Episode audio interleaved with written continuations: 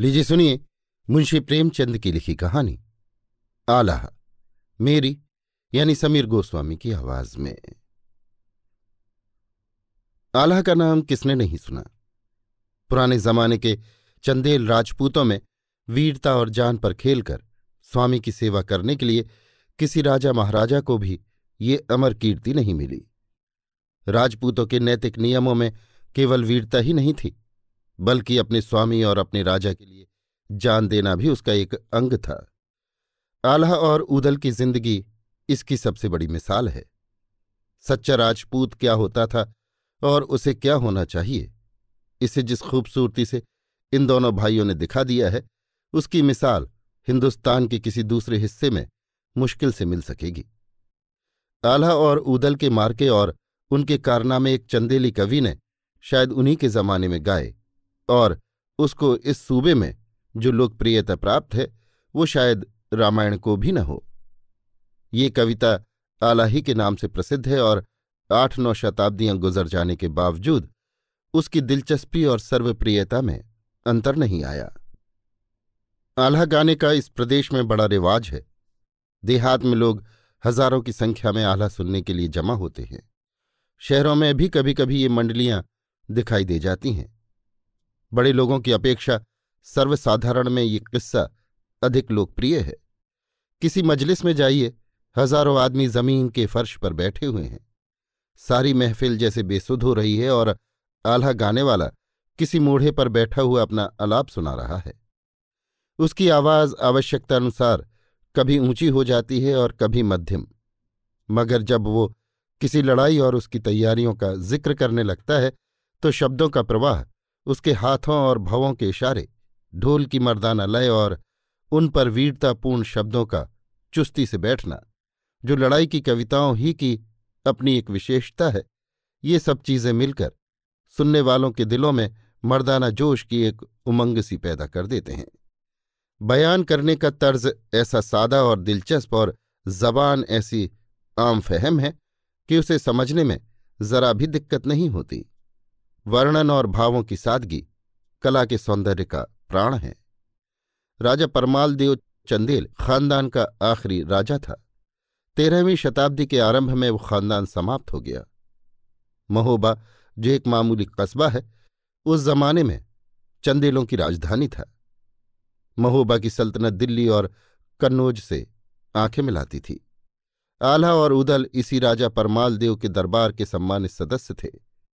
ये दोनों भाई अभी बच्चे ही थे कि उनका बाप जसराज एक लड़ाई में मारा गया। राजा को अनाथों पर तरस आया। उन्हें राजमहल में ले आए और मोहब्बत के साथ अपनी रानी मलिनहा के सुपुर्द कर दिया। रानी ने उन दोनों भाइयों की परवरिश और लालन पालन अपने लड़के की तरह किया। जवान होकर यही दोनों भाई बहादुरी में सारी दुनिया में मशहूर हुए। इन्हीं दिलावरों के कारनामों ने महोबे का नाम रोशन कर दिया है। बड़े लड़ैया महूबे वाले, जिनके बल को वार न पार। आल्हा और उदल राजा परमाल देव पर जान कुर्बान करने के लिए हमेशा तैयार रहते थे। रानी मलिन्हा ने उन्हें पाला, उनकी शादियाँ की, उन्हें गोद में खिलाया। नमक के हक के साथ साथ इन एहसानों और संबंधों ने दोनों भाइयों को चंदेल राज का जानिसार रखवाला और राजा परमाल देव का वफादार सेवक बना दिया था। उनकी वीरता के कारण आसपास के सैकड़ों घमंडी राजा चंदेलों के अधीन हो गए। महोबा राज्य की सीमाएँ नदी की बाढ़ की तरह फैलने लगीं और चंदेलों की शक्ति दूज के चाँद से बढ़कर पूरनमासी का चाँद हो गई। ये दोनों वीर कभी चैन से न बैठते थे। रण क्षेत्र में अपने हाथ का जौहर दिखाने की उन्हें धुन थी। सुख सेज पर उन्हें नींद न आती थी। और वो जमाना भी ऐसा ही बेचैनियों से भरा हुआ था।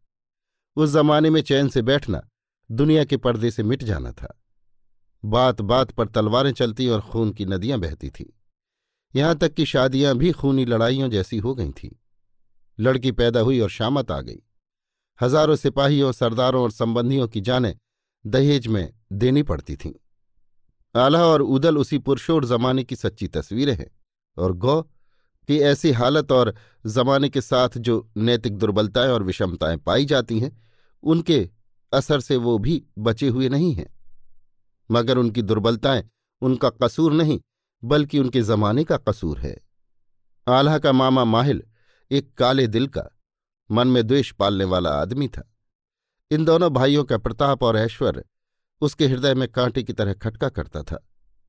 उसकी ज़िंदगी की सबसे बड़ी आरज़ू ये थी कि उनके बड़प्पन को किसी तरह खाक में मिला दे। इसी नेक काम के लिए उसने अपनी ज़िंदगी न्यौछावर कर दी थी। सैकड़ों वार किए, सैकड़ों बार आग लगाई। यहाँ तक कि आखिरकार उसकी नशा पैदा करने वाली मंत्रणाओं ने राजा परमाल को मतवाला कर दिया। लोहा भी पानी से कट जाता है। एक रोज राजा परमाल दरबार में अकेले बैठे हुए थे कि माहिल आया। राजा ने उसे उदास देखकर पूछा, भैया, तुम्हारा चेहरा कुछ उतरा हुआ है? माहिल की आँखों में आँसू आ गए। मक्कार आदमी को अपनी भावनाओं पर जो अधिकार होता है, वो किसी बड़े योगी के लिए भी कठिन है। उसका दिल रोता है मगर होंठ हँसते हैं। दिल खुशियों के मज़े लेता है मगर आँखें रोती हैं। दिल डाह की आग से जलता है मगर जबान से शहद और शक्कर की नदियाँ बहती हैं। माहिल बोला, महाराज, आपकी छाया में रहकर मुझे दुनिया में अब किसी चीज़ की इच्छा बाकी नहीं। मगर जिन लोगों को आपने धूल से उठाकर आसमान पर पहुँचा दिया और जो आपकी कृपा से आज बड़े प्रताप और ऐश्वर्य वाले बन गए। उनकी कृतघ्नता और उपद्रव खड़े करना मेरे लिए बड़े दुख का कारण हो रहा है। परमाल ने आश्चर्य से पूछा, क्या मेरा नमक खाने वालों में ऐसे भी लोग हैं? माहिल, महाराज मैं कुछ नहीं कह सकता। आपका हृदय कृपा का सागर है, मगर उसमें एक खूंखार घड़ियाल आगुसा है। वो कौन है? मैं। राजा ने आश्चर्यान्वित होकर कहा तुम? माहिल। हाँ महाराज वो अभागा व्यक्ति मैं ही हूँ। मैं आज खुद अपनी फरियाद लेकर आपकी सेवा में उपस्थित हुआ हूँ। अपने संबंधियों के प्रति मेरा जो कर्तव्य है वो उस भक्ति की तुलना में कुछ भी नहीं जो मुझे आपके प्रति है। आला मेरे जिगर का टुकड़ा है। उसका मांस मेरा मांस और उसका रक्त मेरा रक्त है। मगर अपने शरीर में जो रोग पैदा हो जाता है, उसे विवश होकर हकीम से कहना पड़ता है। आला अपनी दौलत के नशे में चूर हो रहा है। उसके दिल में ये झूठा ख्याल पैदा हो गया है कि मेरे ही बाहुबल से ये राज्य कायम है।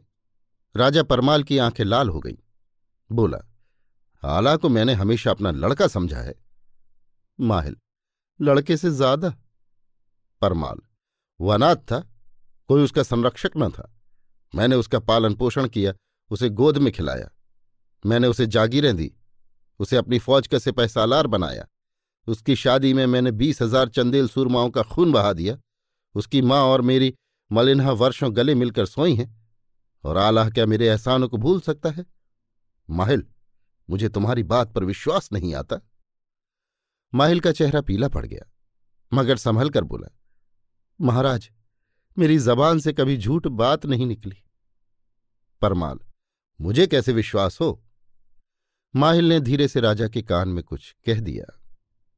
आला और उदल दोनों चौगान के खेल का अभ्यास कर रहे थे। लंबे चौड़े मैदान में हज़ारों आदमी इस तमाशे को देख रहे थे। गेंद किसी अभागी की तरह इधर उधर ठोकरें खाती फिरती थी। चौबदार ने आकर कहा, महाराज ने याद फरमाया है। आल्हा को संदेह हुआ महाराज ने आज बेवक्त क्यों याद किया? खेल बंद हो गया। गेंद को ठोकरों से छुट्टी मिली। फ़ौरन दरबार में चौबदार के साथ हाजिर हुआ और झुककर आदाब बजा लाया। परमाल ने कहा, मैं तुमसे कुछ मांगू दोगे? आला ने सादगी से जवाब दिया, फरमाइए। परमाल, इनकार तो न करोगे? आला ने कनखियों से माहिल की तरफ़ देखा और समझ गया कि इस वक्त कुछ न कुछ दाल में काला है। इसके चेहरे पर ये मुस्कुराहट क्यों? गूलर में ये फूल क्यों लगे? क्या मेरी वफादारी का इम्तहान लिया जा रहा है? जोश से बोला, महाराज, मैं आपकी जबान से ऐसे सवाल सुनने का आदि नहीं हूँ। आप मेरे संरक्षक, मेरे पालनहार, मेरे राजा हैं। आपकी भवों के इशारे पर मैं आग में कूद सकता हूँ और मौत से लड़ सकता हूँ। आपकी आज्ञा पाकर मैं असंभव को संभव बना सकता हूँ। आप मुझसे ऐसे सवाल न करें। परमाल शाबाश मुझे तुमसे ऐसी ही उम्मीद है। आलह, मुझे क्या हुक्म मिलता है? परमाल, तुम्हारे पास नाहर घोड़ा है? आला जी हाँ। कहकर माहिल की तरफ़ भयानक गुस्से भरी हुई आँखों से देखा। परमाल, अगर तुम्हें बुरा न लगे तो उसे मेरी सवारी के लिए दे दो। आला कुछ जवाब न दे सका। सोचने लगा, मैंने अभी वादा किया है कि इनकार न करूँगा। मैंने बात हारी है। मुझे इनकार न करना चाहिए। निश्चय ही इस वक्त मेरी स्वामी भक्ति की परीक्षा ली जा रही है। मेरा इनकार इस समय बहुत बेमौका और खतरनाक है। इसका तो कुछ गम नहीं, मगर मैं इनकार किस मुँह से करूँ? बेवफा न कहलाऊँगा। मेरा और राजा का संबंध केवल स्वामी और सेवक का नहीं है। मैं उनकी गोद में खेला हूँ। जब मेरे हाथ कमज़ोर थे और पाँव में खड़े होने का बूता न था, तब उन्होंने मेरे जुल्म सहे हैं। क्या मैं इनकार कर सकता हूँ? विचारों की धारा मुड़ी। माना कि राजा के एहसान मुझ पर अनगिनत हैं। मेरे शरीर का एक एक रोआ उनके एहसानों के बोझ से दबा हुआ है। मगर क्षत्रिय कभी अपनी सवारी का घोड़ा दूसरे को नहीं देता। ये क्षत्रियों का धर्म नहीं। मैं राजा का पाला हुआ एहसानमंद हूँ। मुझे अपने शरीर पर अधिकार है। उसे मैं राजा पर न्यौछावर कर सकता हूँ। मगर राजपूती धर्म पर मेरा कोई अधिकार नहीं है। उसे मैं नहीं तोड़ सकता। जिन लोगों ने धर्म के कच्चे धागे को लोहे की दीवार समझा है, उन्हीं से राजपूतों का नाम चमक रहा है। क्या मैं हमेशा के लिए अपने ऊपर दाग लगाऊँ? आह, माहिल ने इस वक्त मुझे खूब जकड़ रखा है। सामने खुंखार शेर है, पीछे गहरी खाई। या तो अपमान उठाऊं या कृतघ्न कहलाऊं। या तो राजपूतों के नाम को डुबोऊं या बर्बाद हो जाऊँ। खैर, जो ईश्वर की मर्ज़ी। मुझे कृतघ्न कहलाना स्वीकार है, मगर अपमानित होना स्वीकार नहीं। बर्बाद हो जाना मंजूर है, मगर राजपूतों के धर्म में बट्टा लगाना मंजूर नहीं। आला सर नीचा किए इन्हीं ख्यालों में गोते खा रहा था। ये उसके लिए परीक्षा की घड़ी थी, जिसमें सफल हो जाने पर उसका भविष्य निर्भर था। मगर माहिल के लिए ये मौका उसके धीरज की कम परीक्षा लेने वाला न था। वो दिन अब आ गया, जिसके इंतज़ार में कभी आँखें नहीं थकीं। खुशियों की ये बाढ़ अब संयम की लोहे की दीवार को काटती जाती थी। सिद्धि योगी पर दुर्बल मनुष्य की विजय होती जाती थी। एकाएक परमाल ने आल्हा से बुलंद आवाज़ में पूछा, किस दुविधा में हो? क्या नहीं देना चाहते? आल्हा ने राजा से आँखें मिलाकर कहा, जी नहीं। परमाल को तैश आ गया, कड़क कर बोला, क्यों? आल्हा ने अविचल मन से उत्तर दिया, ये राजपूतों का धर्म नहीं है। परमाल क्या मेरे एहसानों का यही बदला है? तुम जानते हो पहले तुम क्या थे और अब क्या हो? आल्हा, जी हाँ, जानता हूँ। परमाल तुम्हें मैंने बनाया है और मैं ही बिगाड़ सकता हूँ। आला से अब सब्र न हो सका। उसकी आँखें लाल हो गईं और त्योरियों पर बल पड़ गए। तेज लहजे में बोला, महाराज, आपने मेरे ऊपर जो एहसान किए, उनका मैं हमेशा कृतज्ञ रहूँगा। क्षत्रिय कभी एहसान नहीं भूलता। मगर आपने मेरे ऊपर एहसान किए हैं तो मैंने भी जी तोड़कर आपकी सेवा की है। सिर्फ़ नौकरी और नमक का हक अदा करने का भाव मुझमें वो निष्ठा और गर्मी नहीं पैदा कर सकता, जिसका मैं बार बार परिचय दे चुका हूँ। मगर खैर, अब मुझे विश्वास हो गया कि इस दरबार में मेरा गुजर न होगा। मेरा आखिरी सलाम कबूल हो और अपनी नादानी से मैंने जो कुछ भूल की है, वो माफ़ की जाए। माहिल की ओर देखकर उसने कहा, मामा जी आज से मेरे और आपके बीच खून का रिश्ता टूटता है। आप मेरे खून के प्यासे हैं तो मैं भी आपकी जान का दुश्मन हूँ। आला की माँ का नाम देवल देवी था। उसकी गिनती उन हौसले वाली उच्च विचार स्त्रियों में है, जिन्होंने हिंदुस्तान के पिछले कारनामों को इतना स्प्रहणीय बना दिया है। उस अंधेरे युग में भी, जबकि आपसी फूट और बैर की एक भयानक बाढ़ मुल्क में आ पहुँची थी। हिंदुस्तान में ऐसी ऐसी देवियाँ पैदा हुई, जो इतिहास के अंधेरे से, अंधेरे पन्नों को भी ज्योतित कर सकती हैं। देवल देवी ने सुना कि आल्हा ने अपनी आन को रखने के लिए क्या किया? तो उसकी आँखों में आँसू भर आए।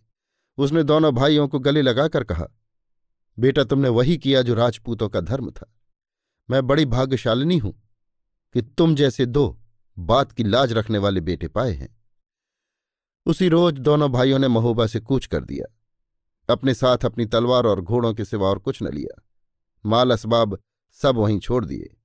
सिपाही की दौलत और इज़्ज़त सब कुछ उसकी तलवार है। जिसके पास वीरता की संपत्ति है, उसे दूसरी किसी संपत्ति की ज़रूरत नहीं। बरसात के दिन थे, नदी नाले उमड़े हुए थे। इंद्र की उदारताओं से मालामाल होकर ज़मीन फूली नहीं समाती थी।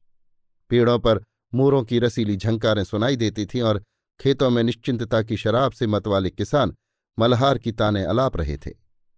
पहाड़ियों की घनी हरियावल, पानी की दर्पण जैसी सतह और जंगली बेल बूटों के बनाव संवार से प्रकृति पर एक यौवन बरस रहा था। मैदानों की ठंडी ठंडी मस्त हवा, जंगली फूलों की मीठी मीठी सुहानी, आत्मा को उल्लास देने वाली महक और खेतों की लहराती हुई रंग बिरंग उपज ने दिलों में आरजुओं का एक तूफ़ान उठा दिया था। ऐसे मुबारक मौसम में आल्हा ने महबूबा को आखिरी सलाम किया। दोनों भाइयों की आँखें रोते रोते लाल हो गई थीं, क्योंकि आज उनसे उनका देश छूट रहा था। इन्हीं गलियों में उन्होंने घुटनों के बल चलना सीखा था। इन्हीं तालाबों में कागज़ की नावें चलाई थीं। यहीं जवानी की बेफिक्रियों के मज़े लूटे थे। इनसे अब हमेशा के लिए नाता टूटता था। दोनों भाई आगे बढ़ते जाते थे, मगर बहुत धीरे धीरे ये ख्याल था कि शायद परमाल ने रूठने वालों को मनाने के लिए अपना कोई भरोसे का आदमी भेजा हो। घोड़ों को संभाले हुए थे, मगर जब महोबे की पहाड़ियों का आखिरी निशान आँखों से ओझल हो गया तो उम्मीद की आखिरी झलक भी गायब हो गई। उन्होंने, जिनका कोई देश न था, एक ठंडी सांस ली और घोड़े बढ़ा दिए। उनके निर्वासन का समाचार बहुत जल्द चारों तरफ़ फैल गया। उनके लिए हर दरबार में जगह थी। चारों तरफ़ से राजाओं के संदेश आने लगे। कन्नौज के राजा जयचंद ने अपने राजकुमार को उनसे मिलने के लिए भेजा। संदेशों से जो काम न निकला, वो इस मुलाकात ने पूरा कर दिया। राजकुमार की खातिरदारियाँ और आवभगत दोनों भाइयों को कन्नौज खींच ले गई। जयचंद आँखें बिछाए बैठा था। आल्हा को अपना सेनापति बना दिया।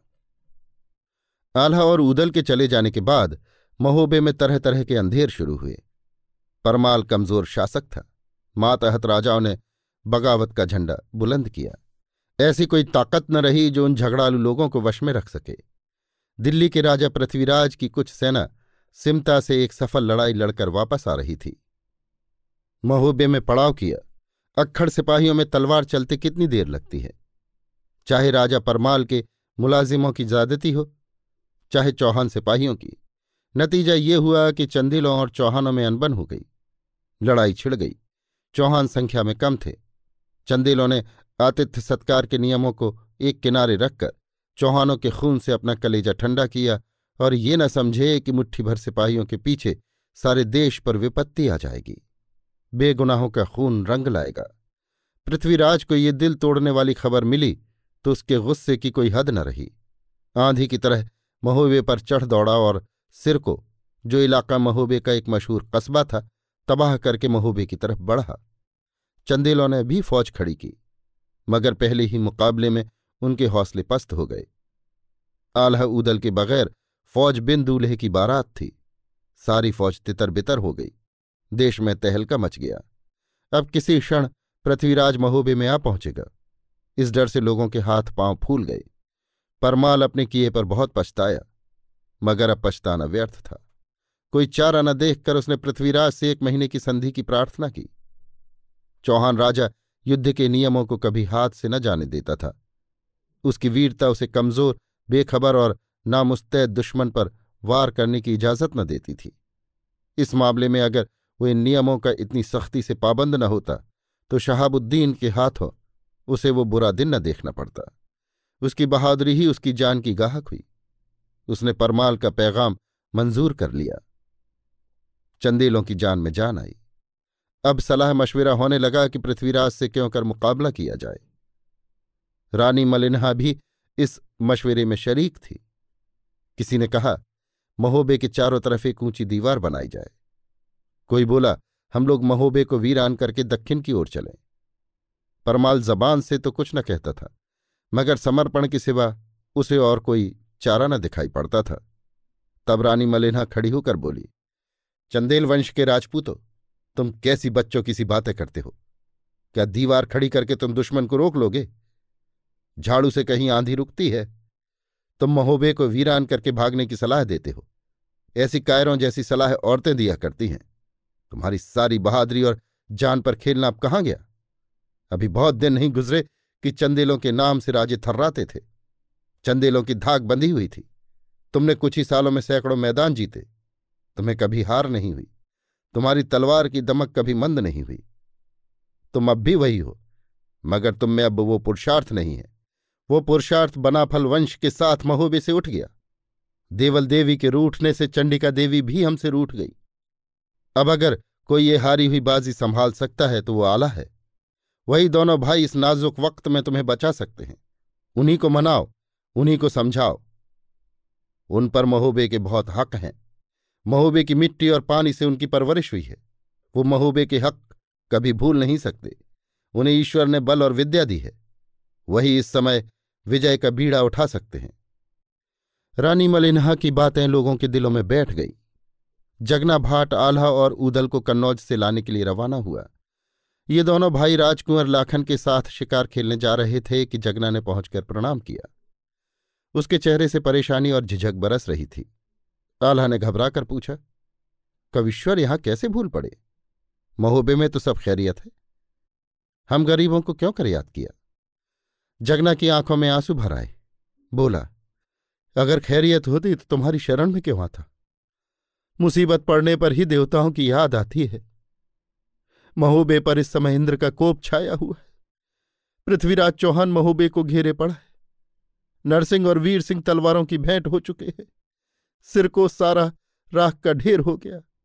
चंदेलों का राज वीरान हुआ जाता है। सारे देश में कोहराम मचा हुआ है। बड़ी मुश्किलों से एक महीने की मोहलत ली गई है, और मुझे राजा परमाल ने तुम्हारे पास भेजा है। इस मुसीबत के वक्त हमारा कोई मददगार नहीं है, कोई ऐसा नहीं है जो हमारी हिम्मत बंधाए। जब से तुमने महूबे से नाता तोड़ा है, तब से राजा परमाल के होठों पर हँसी नहीं आई। जिस परमाल को उदास देखकर तुम बेचैन हो जाते थे, उसी परमाल की आँखें महीनों से नींद को तरसती हैं। रानी मलिनहाथ जिसकी गोद में तुम खेले हो, रात दिन तुम्हारी याद में रोती रहती है। वो अपने झरोखे से कन्नौज की तरफ़ आँखें लगाए, तुम्हारी राह देखा करती है। ए बनाफर वंश के सपूतो, चंदेलों की नाव अब डूब रही है। चंदेलों का नाम अब मिटा जाता है। अब मौका है कि तुम तलवारें हाथ में लो। अगर इस मौके पर तुमने डूबती हुई नाव को ना संभाला तो तुम्हें हमेशा के लिए पछताना पड़ेगा, क्योंकि इस नाम के साथ तुम्हारा और तुम्हारे नामी बाप का नाम भी डूब जाएगा। आल्हा ने रूखेपन से जवाब दिया, हमें इसकी अब कुछ परवाह नहीं। हमारा और हमारे बाप का नाम तो उसी दिन डूब गया, जब हम बेकसूर महोबे से निकाल दिए गए। महोबा मिट्टी में मिल जाए चंदेलों का चिराग गुल हो जाए। अब हमें जरा भी परवाह नहीं है। क्या हमारी सेवाओं का यही पुरस्कार था जो हमको दिया गया? हमारे बाप ने महोबे पर अपने प्राण न्यछावर कर दिए। हमने गौड़ों को हराया और चंदेलों को देवगढ़ का मालिक बना दिया। हमने यादवों से लोहा लिया और कठियार के मैदानों में चंदेलों का झंडा गाड़ दिया। मैंने इन्हीं हाथों से कछवाहों की बढ़ती हुई लहर को रोका। गया का मैदान हम ही ने जीता। रीवा का घमंड हमही ने तोड़ा। मैंने ही मेवात से खिराज लिया। हमने ये सब कुछ किया और इसका हमको ये पुरस्कार दिया गया है। मेरे बाप ने दस राजाओं को गुलामी का तौक पहनाया। मैंने परमाल की सेवा में सात बार प्राणलेवा जख्म खाए, तीन बार मौत के मुँह से निकल आया। मैंने चालीस लड़ाइयाँ लड़ी और कभी हार कर ना आया। उदल ने सात खूनी मार के जीते। हमने चंदेलों की बहादुरी का डंका बजा दिया। चंदेलों का नाम हमने आसमान तक पहुँचा दिया और इसका ये पुरस्कार हमको मिला है। परमाल, अब क्यों उसी दगाबाज माहिल को अपनी मदद के लिए नहीं बुलाते, जिसको खुश करने के लिए? मेरा देश निकाला हुआ था। जगना ने जवाब दिया, आल्हा, ये राजपूतों की बातें नहीं है। तुम्हारे बाप ने जिस राज पर प्राण न्यछावर कर दिए, वही राज अब दुश्मन के पाँव तले रौंदा जा रहा है। उसी बाप के बेटे होकर भी क्या तुम्हारे खून में जोश नहीं आता? वो राजपूत जो अपनी मुसीबत में पड़े हुए राजा को छोड़ता है, उसके लिए नरक की आग के सिवा और कोई जगह नहीं। तुम्हारी मातृभूमि पर बर्बादी की घटा छाई हुई है। तुम्हारी माएँ और बहनें दुश्मनों की आबरू लूटने वाली निगाहों का निशाना बन रही हैं। क्या अब भी तुम्हारे खून में जोश नहीं आता? अपने देश की ये दुर्गत देखकर भी तुम कन्नौज में चैन की नींद सो सकते हो। देवल देवी को जगना के आने की खबर हुई। उसने फ़ौरन आल्हा को बुलाकर कहा, बेटा, पिछली बातें भूल जाओ और आज ही महोबे चलने की तैयारी करो। आल्हा कुछ जवाब न दे सका, मगर उदल झुंझला कर बोला, हम अब महोबे नहीं जा सकते। क्या तुम्हें वो दिन भूल गए जब हम कुत्तों की तरह महोबे से निकाल दिए गए? महोबा डूबे या रहे, हमारा जी उससे भर गया। अब उसको देखने की इच्छा नहीं है। अब कन्नौज ही हमारी मातृभूमि है। राजपूतनी बेटे की जबान से ये पाप की बात न सुन सकी। तैश में आकर बोली, उदल, तुझे ऐसी बात मुँह से निकालती हुई शर्म नहीं आती? काश ईश्वर मुझे बांझ ही रखता कि ऐसे बेटों की माँ न बनती। क्या इन्हीं बनाफर वंश के नाम पर कलंक लगाने वालों के लिए मैंने गर्भ की पीड़ा सही थी? नालाय को मेरे सामने से दूर हो जाओ। मुझे अपना मुँह न दिखाओ। तुम जसराज के बेटे नहीं हो। तुम जिसकी रान से पैदा हुए हो वो जसराज नहीं हो सकता। ये मर्मांतक चोट थी। शर्म से दोनों भाइयों के माथे पर पसीना आ गया। दोनों उठ खड़ी हुए और बोले, माता, अब बस करो। हम ज़्यादा नहीं सुन सकते। हम आज ही महोबे जाएँगे और राजा परमाल की खिदमत में अपना खून बहाएँगे। हम रणक्षेत्र में अपनी तलवारों की चमक से अपने बाप का नाम रोशन करेंगे। हम चौहान के मुकाबले में अपनी बहादुरी के जौहर दिखाएँगे और देवल देवी के बेटों का नाम अमर कर देंगे। दोनों भाई कन्नौज से चले। देवल भी साथ थी। जब ये रूठने वाले अपनी मातृभूमि में पहुँचे तो सूखे धानों में पानी पड़ गया। टूटी हुई हिम्मतें बंध गईं। एक लाख चंदेल इन वीरों की अगवानी करने के लिए खड़े थे। बहुत दिनों के बाद वो अपनी मातृभूमि से बिछड़े हुए इन दोनों भाइयों से मिले। आँखों ने खुशी के आँसू बहाए। राजा परमाल उनके आने की खबर पाते ही कीरत सागर तक पैदल आया। आला और ऊदल दौड़कर उसके पाँव से लिपट गए। तीनों की आँखों से पानी बरसा और सारा मनमुटाव धुल गया। दुश्मन सर पर खड़ा था। ज़्यादा आतिथ्य सत्कार का मौका न था।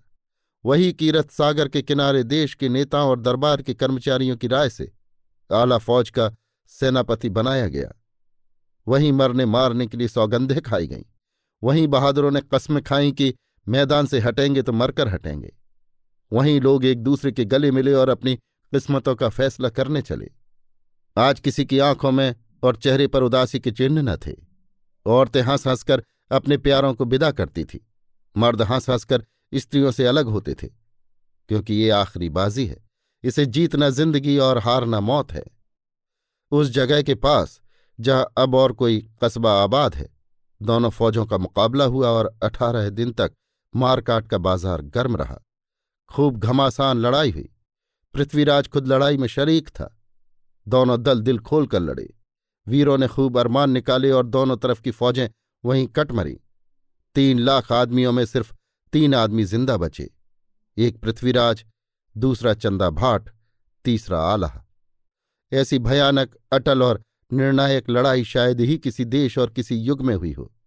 दोनों ही हारे और दोनों ही जीते। चंदेल और चौहान हमेशा के लिए खाक में मिल गए, क्योंकि थानेसर की लड़ाई का फैसला भी इसी मैदान में हो गया। चौहानों में जितने अनुभवी सिपाही थे, वो सब और में काम आए। शाहबुद्दीन से मुकाबला पड़ा तो नौसिखिए अनुभवहीन सिपाही मैदान में लाए गए और नतीजा वही हुआ जो हो सकता था। आल्हा का कुछ पता न चला कि कहाँ गया। कहीं शर्म से डूब मरा या साधु हो गया। जनता में अब तक यही विश्वास है कि वो ज़िंदा है। लोग कहते हैं कि वो अमर हो गया। ये बिल्कुल ठीक है, क्योंकि आल्हा सचमुच अमर है और वो कभी मिट नहीं सकता। उसका नाम हमेशा कायम रहेगा। अभी आप सुन रहे थे मुंशी प्रेमचंद की लिखी कहानी आल्हा मेरी यानी समीर गोस्वामी की आवाज़ में।